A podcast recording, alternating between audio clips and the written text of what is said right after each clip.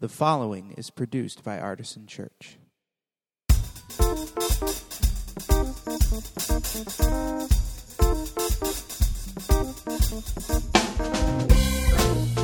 Welcome to the Artisan Church Podcast, a weekly broadcast of Artisan Church in Rochester, New York. To learn more about Artisan Church or to support the ministry, visit www.artisanchurch.com.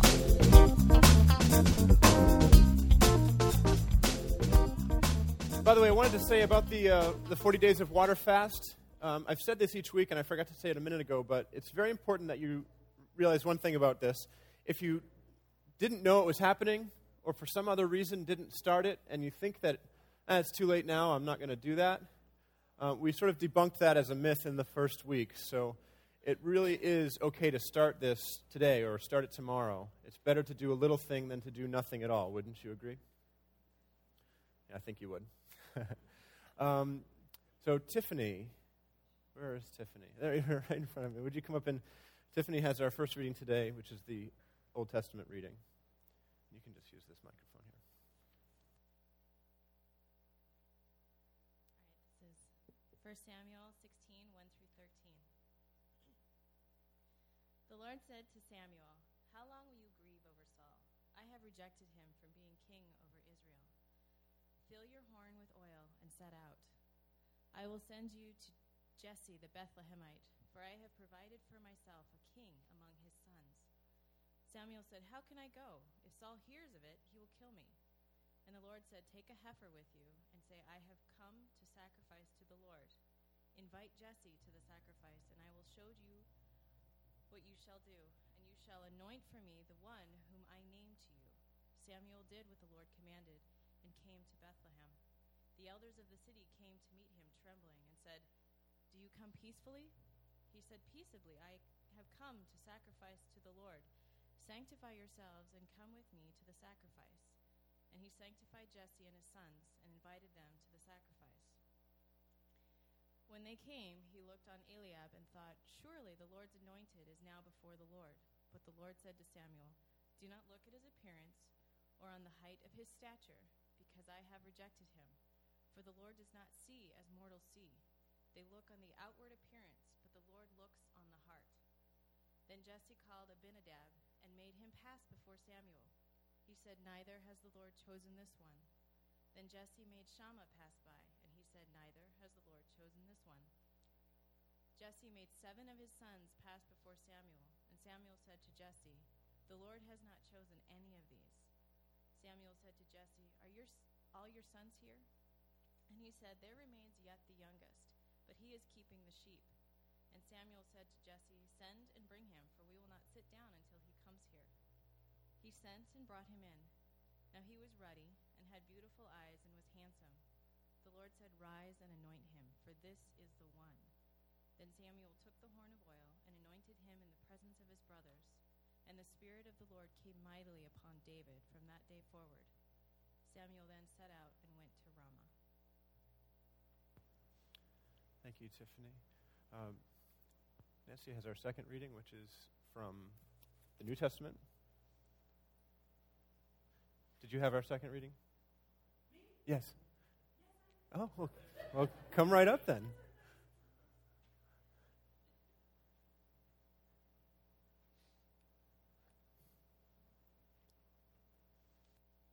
This is Ephesians uh, 5, verses 8 through 14. For once you were darkness, but now in the Lord you are light.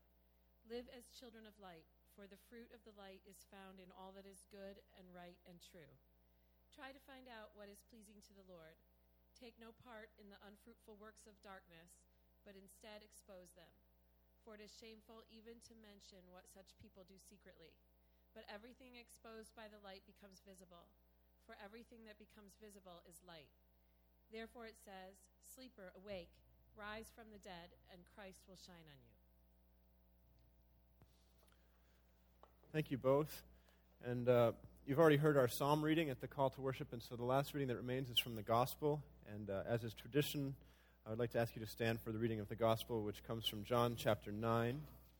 It's actually the entire chapter, so um, You'll have to stand for a minute, but that's okay. Speaking of Jesus, John says, As he walked along, he saw a man blind from birth. His disciples asked him, Rabbi, who sinned, this man or his parents, that he was born blind? Jesus answered, Neither this man nor his parents sinned. He was born blind so that God's works might be revealed in him. We must work the works of him who sent me while it is day. Night is coming when no one can work. As long as I am in the world, I am the light of the world. When he had said this, he spat on the ground and made mud with the saliva and spread the mud on the man's eyes, saying to him, Go wash in the pool of Siloam, which means sent. Then he went and washed and came back able to see. The neighbors and those who had seen him before as a beggar began to ask, Is this not the man who used to sit and beg? Some were saying, It is he. Others were saying, No, but it is someone like him. He kept saying, I am the man. But they kept asking him, Then how were your eyes opened? He answered, The man called Jesus made mud, spread it on my eyes, and said to me, Go to Siloam and wash. Then I went and washed and received my sight. They said to him, Where is he? He said, I do not know. They brought to the Pharisees the man who had formerly been blind. Now it was a Sabbath day when Jesus made the mud and opened his eyes. Then the Pharisees also began to ask him how he had received his sight. He said to them, He put mud on my eyes, then I washed, and now I see.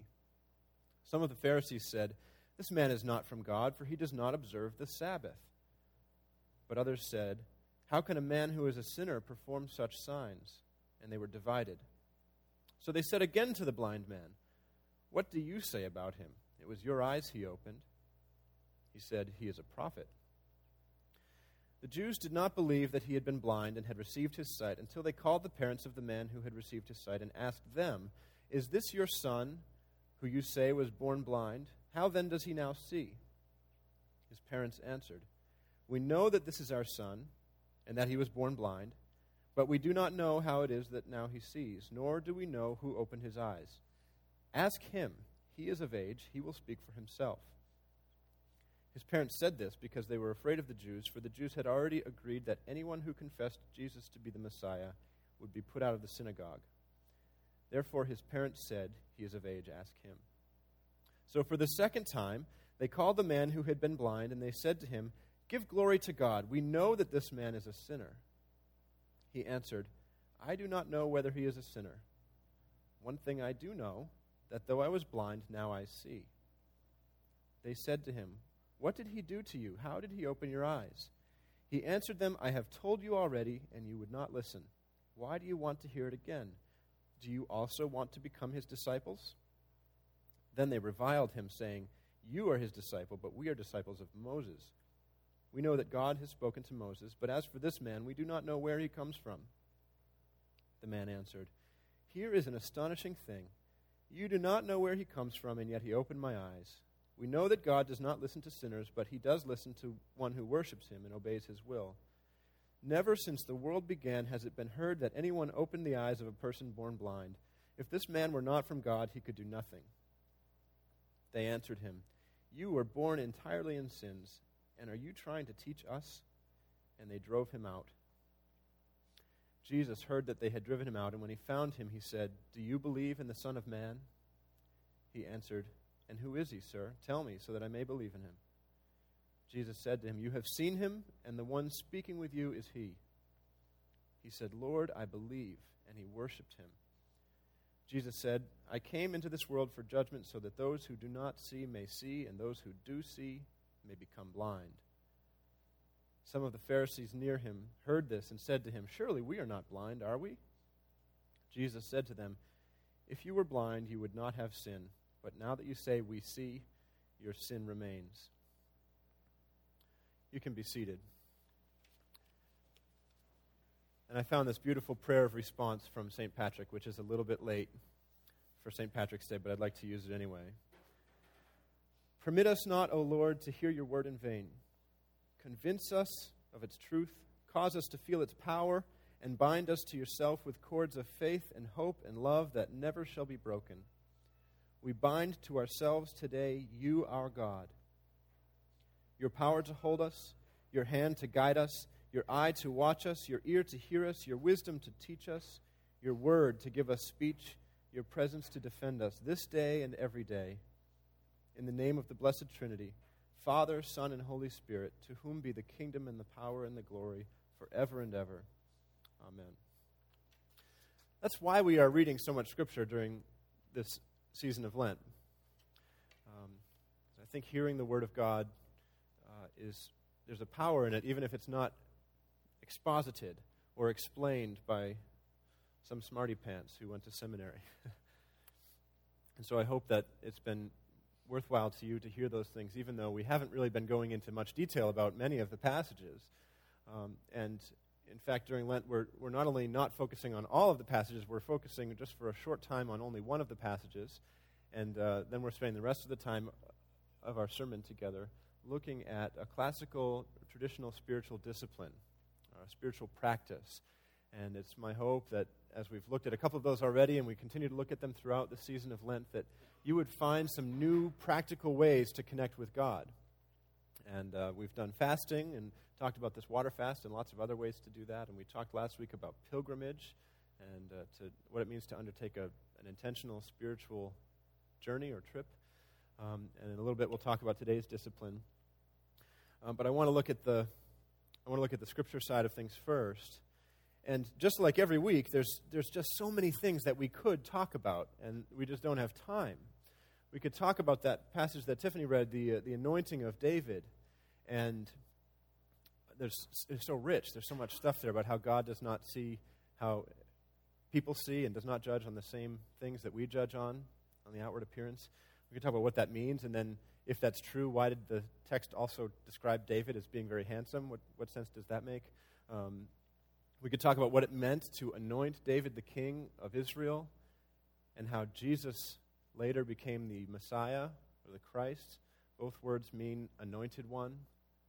And so, how David is a, is a type for Jesus comes later. Um, we, could, we sure could talk about Psalm 23, which was the call to worship this morning. It's the most famous song ever written, probably. Um, it's contrary to public opinion. It's not Rebecca Black's Friday, Friday. That is not the most popular song ever written.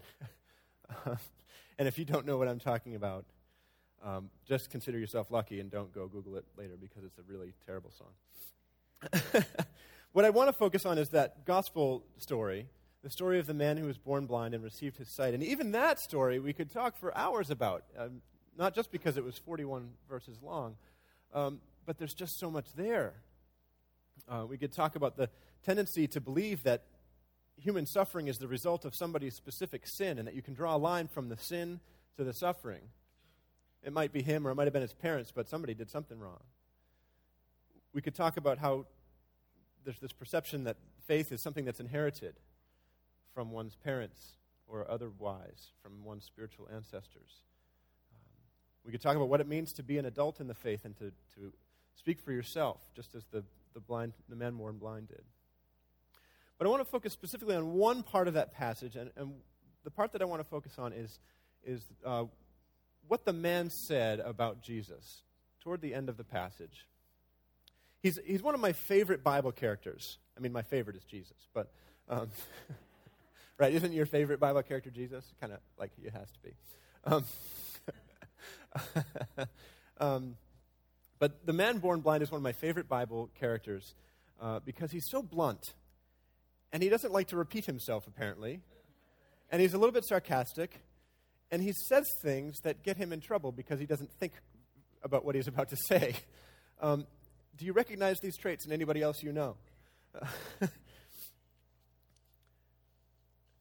so I like him because I, I see a little bit of myself in him, some, somewhat.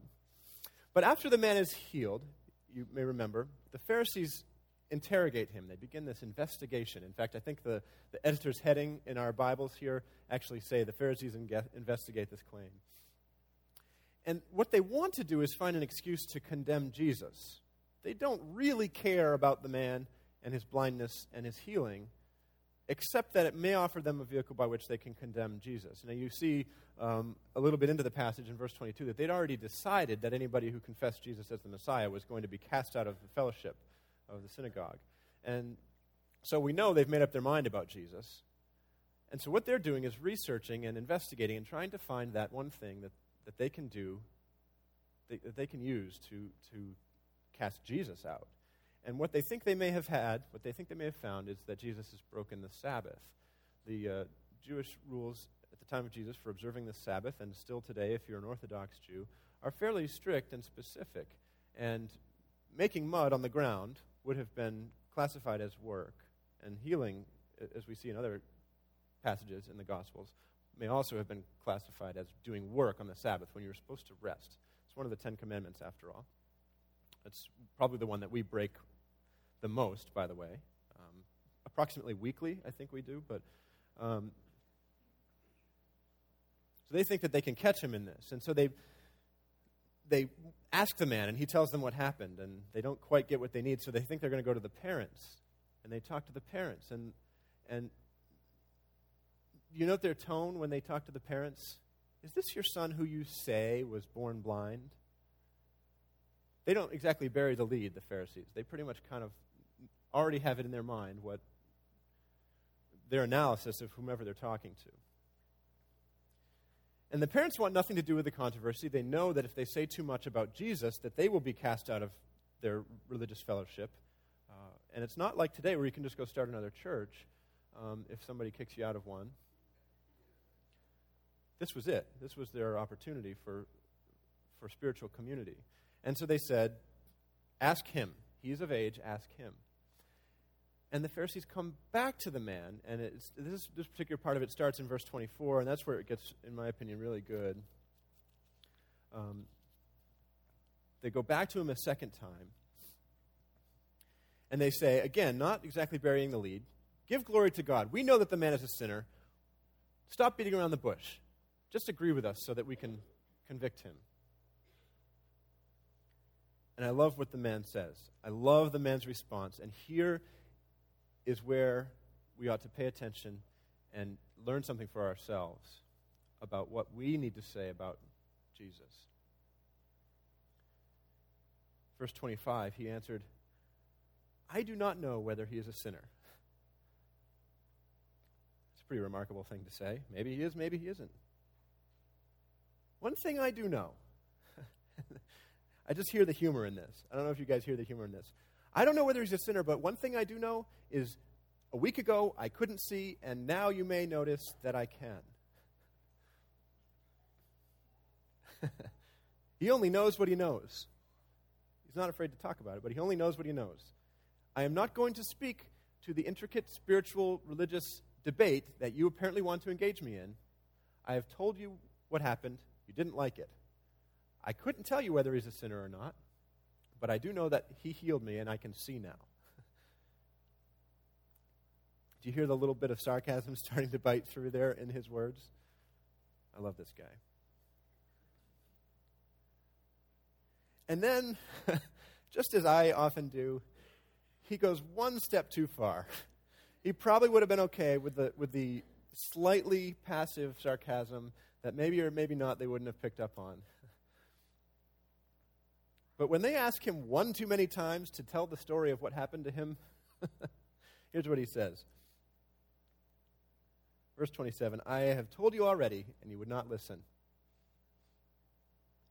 And then he steps over the line and says, Why do you want to hear it again? Do you also want to become his disciples?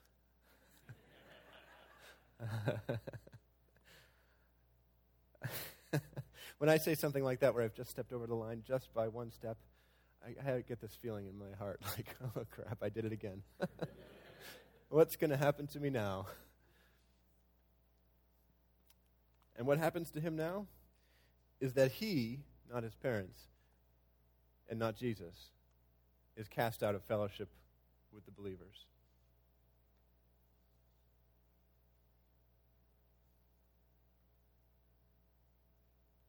Because he gets a little too smart. with the spiritual religious experts in his community.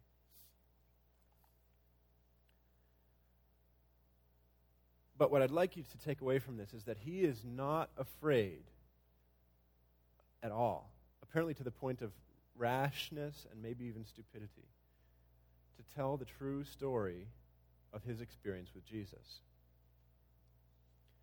he is not afraid to boldly tell what happened when he met Jesus. The consequences of that were that he was separated from his spiritual community. But the benefit of that is that he was invited into a new and much more important and basic spiritual community. A community that comes from confessing to Jesus, I believe, and calling him Lord.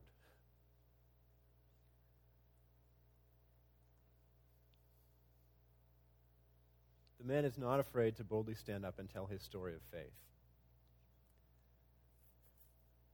Sometimes I think we are. I am. And by the way, the, the conclusion of this story is really wonderful, and I, we just don't have time to jump into that. Um, I wish I had time to finish up the passage and, and talk about the idea of spiritual blindness and spiritual sight and uh, how utterly dense the Pharisees actually were, right to the end of this story, they, they just don't get what Jesus is talking about. Um, we don't have time to dive into that, so um, please do read through that story some more at home and, and make special, give special attention to the end of that story. Uh, and by the way, if you don't have a Bible at home, there's Bibles under your chairs, and you're welcome to take one of these uh, as our gift to you. And you can, we have lots and lots of them, and, and uh, as far as I know, they're printing more, so we can replace them. So please, and we occasionally do because people do take them home. Please do take one. But uh, for now, I want to move on and talk about this week's discipline. The spiritual discipline that we are talking about today, unlike the previous two and unlike the ones that will follow, is not one that has been written about in any of the three books that I'm using um, to research spiritual disciplines. I'm using three different texts, um, and maybe I'll tell you about what they are at some point. And if you have questions, you can talk to me afterward. But um, a lot of the classical spiritual disciplines are repeated in several of the books that I've that I read about this topic. But this discipline, today's discipline, is not mentioned in any of them, which is kind of interesting because it's obviously a historical practice. Today's uh, spiritual discipline is testimony. And you can see testimony, the, the act of telling one's story, throughout church history, and in fact, all throughout the New Testament. Today's story of the man born blind is a great example of people telling the story of, of what happened in their experience with Jesus. And that's how I'll define the discipline of testimony. Very simple. Testimony is telling the story of your experience with Jesus. Telling the story of your experience with Jesus. Um, when I said the word testimony, many of you probably had images of a courtroom, because that's the context in which we most often use the word testimony. Uh, and some of you have been in courtrooms, and testimony can be an uncomfortable, grueling experience. Uh, and uh, all of us have watched court TV dramas and um, whether, whether it's Judge Judy or Law and Order, depending on whether you're highbrow or lowbrow. We've all. um, I'm a Judge Judy guy myself, but um, we, have we have all seen testimony given, and the cross examination can be sometimes very difficult. And, and so it's a little bit scary to think about testimony if that's your, uh, if that's your uh, grid, to use a word that Ryan and Carolyn sometimes use when they talk about their life experience. If your grid for testimony is just uh, law and order, or Matlock for some of the elderly folks in the room, um, that might make, make you a little bit scared of testimony because who's going to be convicted at the end of this story and who's going to go to jail or are they going to cross examine and suddenly I'm on trial? And, um, but in other ways, that metaphor of testimony is fairly accurate in that when you give testimony, all that you're being asked to do is tell the truth. What kind of truth? the whole truth, and nothing but the truth of what you have witnessed or experienced. So if you're called to testify, all you can do is tell what you know. And in fact, in a court of law, if you try to go outside the bounds of what you know, if you start to talk about what you have heard, or what you believe to be true, or what you think might have happened, that will be stricken from the record. And so maybe you can find some comfort in that. if I'm going to ask you to give testimony to your experience, to tell your, story, your experience of your story with Jesus, or to tell the story of your experience with Jesus, excuse me, then all you'd be asked to do is to tell what happened. Uh, look at the, the man who was born blind. He did this probably to a fault. He refused to speculate on the questions that they were asking him because he didn't know the answer. But he did tell the story of what happened. And it's such a wonderful, surprising story of testimony if you think about it. If you were going to, if you were John and you were going to write a story of all the things that happened to Jesus and you wanted it to be used, as John says, he wants his gospel, gospel to be used, so that people might believe in Jesus and believe he's the one sent from God to give new life. That's what John says the gospel is written for.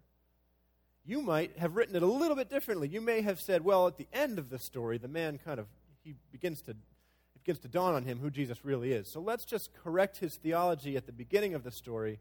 And so when they say, Is he a sinner? the man boldly would say, Of course he's not a sinner. He's the Messiah sent from God, spoken of in the prophets and prefigured by our great King David. And he might have given a soliloquy or a monologue. That's not what John wrote. John wrote what actually happened, which is that the man was confused and he didn't know the answer to their deep theological, doctrinal, debate fueling questions. All he knew was what had happened to him.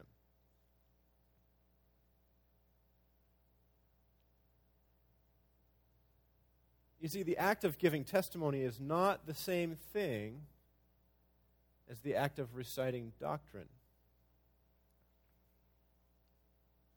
It is merely the act of telling the story as it actually happened to you. Because here's something that I've observed. In, I would go so far as to say every case, but we could say almost every single case of people coming to faith, a real experience with Jesus precedes complete accuracy of theology, complete orthodoxy, you might say, complete assent to what the church has always taught, and to perfect doctrine. Every instance of experiencing Jesus in the New Testament supports this claim. The people who experience Jesus have a real encounter with Him and meet God through that encounter before they know everything about who he is or what he's sent to do.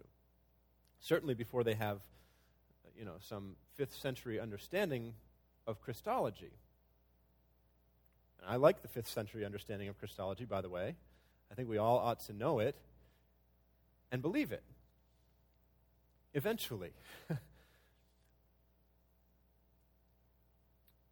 Interestingly, if you look in the Bible, the ones who actually know exactly who Jesus is are the demons. And Jesus very often shuts them up and doesn't allow them to say it. So, the discipline of testimony is so important. It's so important to tell your story because it's a powerful way of continuing to live in the direction that God has given you.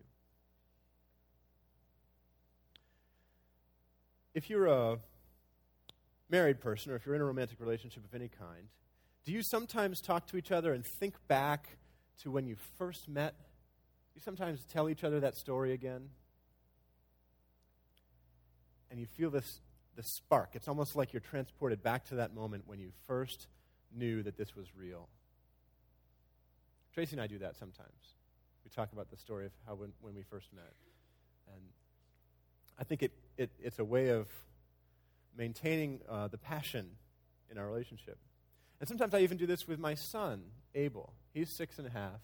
And, but I, I sometimes I, I, I sit him on my lap and I love to talk to him and tell him about when he was real little, the things that we used to do, and how I would hold him and he'd fall asleep on my shoulder, or how he would be crying and I'd stand up and walk around with him and listening to Johnny Cash and, until he finally fell asleep. And he loves to hear these stories. And we're re- I'm reciting, I'm retelling, reenacting the story of our bond and it helps him to understand it in a, in a deeper way. I think the same thing is true when you start to tell the story of your love for Jesus and his love for you.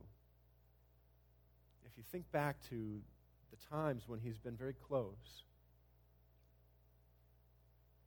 That can get you through the times when he seems sort of distant. Because you remember, you feel it in your heart. You're reminded by the Holy Spirit, in my opinion, that's what's happening, that this is real. This faith was based on something real. It draws your heart back to the start of things. And many of you um, stood up last week when I asked you to respond if you felt God was calling you up and out of the, the, the stuckness of your spiritual past into something new and exciting and maybe terrifying. And I asked, uh, asked you to stand up if that was true for you, and, and uh, a bunch of you did. And then I also, you may remember, asked you to talk with me about that, or write me, or put it on an info card, what, what your experience was. And, and almost everybody who stood up last week did so. And I, it was so encouraging to me to hear those stories, um, even the ones that were rooted in difficulty and, and fear in some cases, or, or at least trepidation. But th- the reason that I asked you to do that is because it's the first little step. It's giving a, just a very simple testimony of what happened, and it fuses some neurons in your brain or something like that. I, am not a. I, I don't understand science. Um, even enough to know whatever science I was just making up on the fly, but but something something switches in your head and in your heart when you start to tell your story. Isn't that true? So it's important to share your story so that you can be strengthened by reliving that experience with God. That's the first reason why I think it's important to, to practice the discipline of testimony. The second reason it's, it's important to give testimony, in my opinion, is to build each other up in the faith. That's why on our fifth Sunday festivals, we take a break from hearing a sermon and we just hear from each other. And I ask you to stand up and tell stories of God at work in your life. And isn't that really great to hear those stories from people who we know, who we may just get coffee with, or we may have friendships with, or see walking around and don't know them? Suddenly they're talking about the very real experience they've had with God. Isn't that, doesn't that strengthen your faith to hear those stories? And so, if you give testimony of your experience with Jesus, you can be part of strengthening somebody else's faith.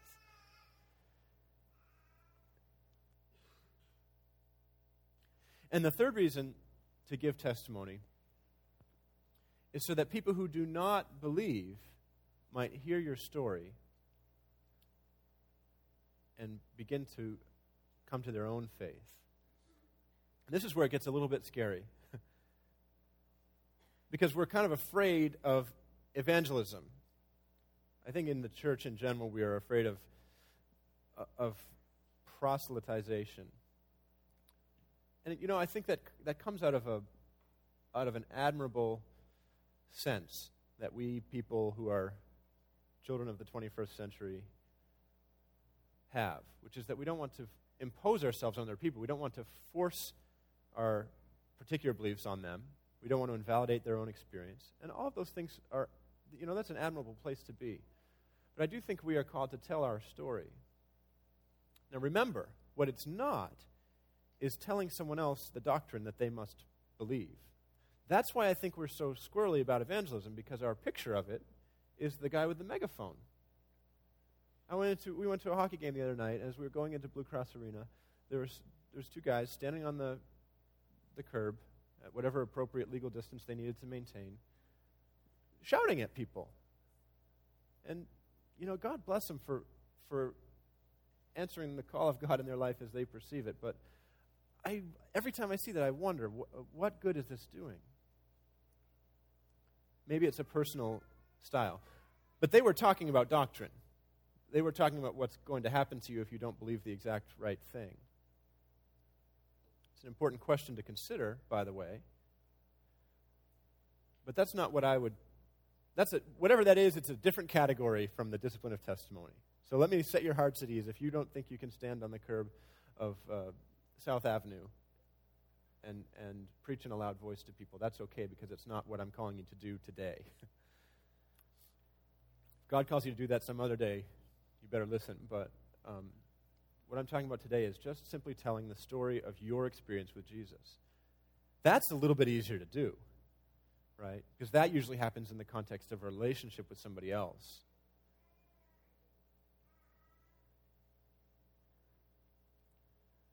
Because sometimes we don't own all the doctrine, do we? We talked last week about how when we recite the Apostles' Creed together, sometimes we feel like we have to put a question mark at the end of some of those lines. Do I actually, is that really what I believe? Because we have moments of doubt. Or because we're very young in the faith and we haven't figured everything out. Or because we're very old in the faith and we haven't figured everything out. You don't own the doctrine, but you do own your story. And I think telling your story is a really important discipline, a spiritual practice. That's what this is.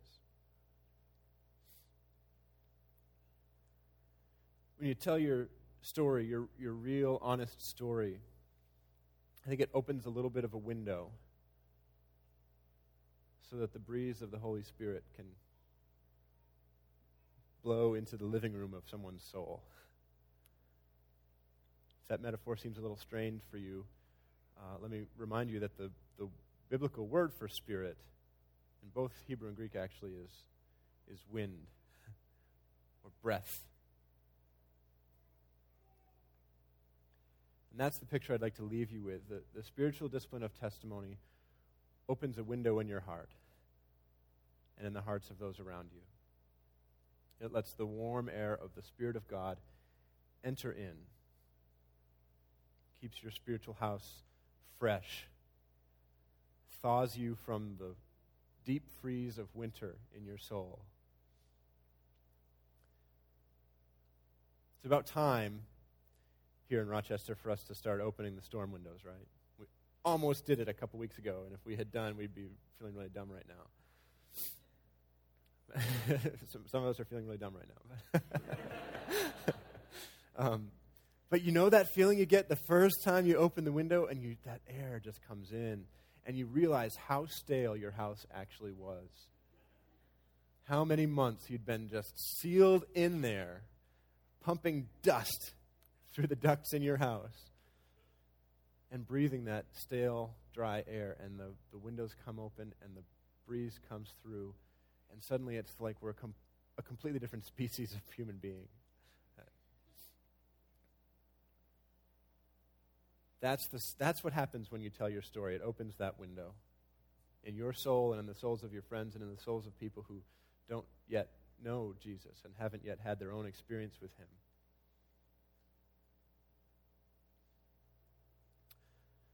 So let me, uh, in closing, encourage you to find a way this week that you can practice the discipline of testimony. If you want to start with something easy, you can simply talk to me I'm a nice guy. I have a little fake fireplace in my office. You know, we can have a nice, quiet conversation in there. I have email. You can write. you can text message me. Um, some of you are ready for something a little bit more bold, and you might want to talk to somebody else in the congregation.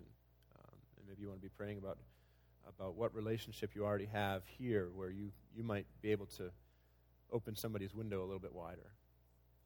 And others of you may be feeling like God is calling you to be really brave and to give your testimony, to give your story of your experience with Jesus to somebody who you know who doesn't understand what that even means.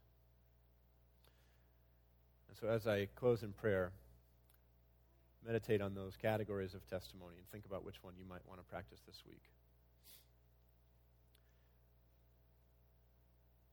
Thank you, God, for the wonderful story of this man who was born blind and the testimony that he gave, and for the fact that we see in him the common failings of humanity. That he doesn't exactly know everything that's right, doesn't exactly know when to stop talking. He gets frustrated. And uh, it's my prayer, Jesus, that as we think about the stories that we have with you, we would use that man as a model that we would simply tell what happened when we met you. That we would, we would resist the temptation to say more than that. We pray, Holy Spirit, that you would speak the rest of the story. That we would open the window to our souls and to others' souls, and that your warm air would come in, and that you would call them to the faith uh, of the man who was born blind, just as you've called us to that same faith. We pray these things in the name of God, Father, Son, and Holy Spirit. Amen. We celebrate communion every week here, in part because it is an act of testimony.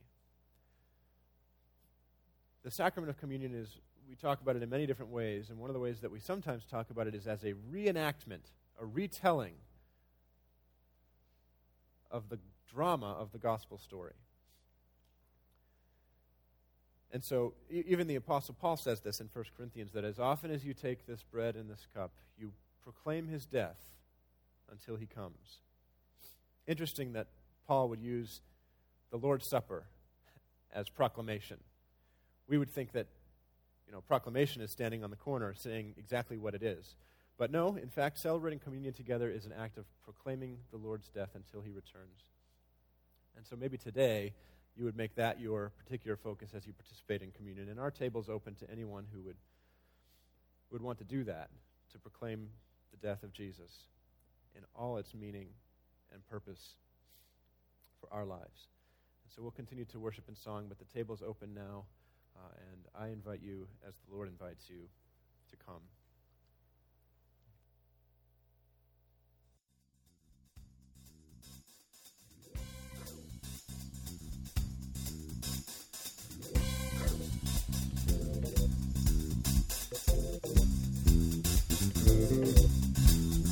This has been the Artisan Church Podcast. To receive future podcasts, go to www.artisanchurch.com slash podcast or subscribe on iTunes. Thank you for listening.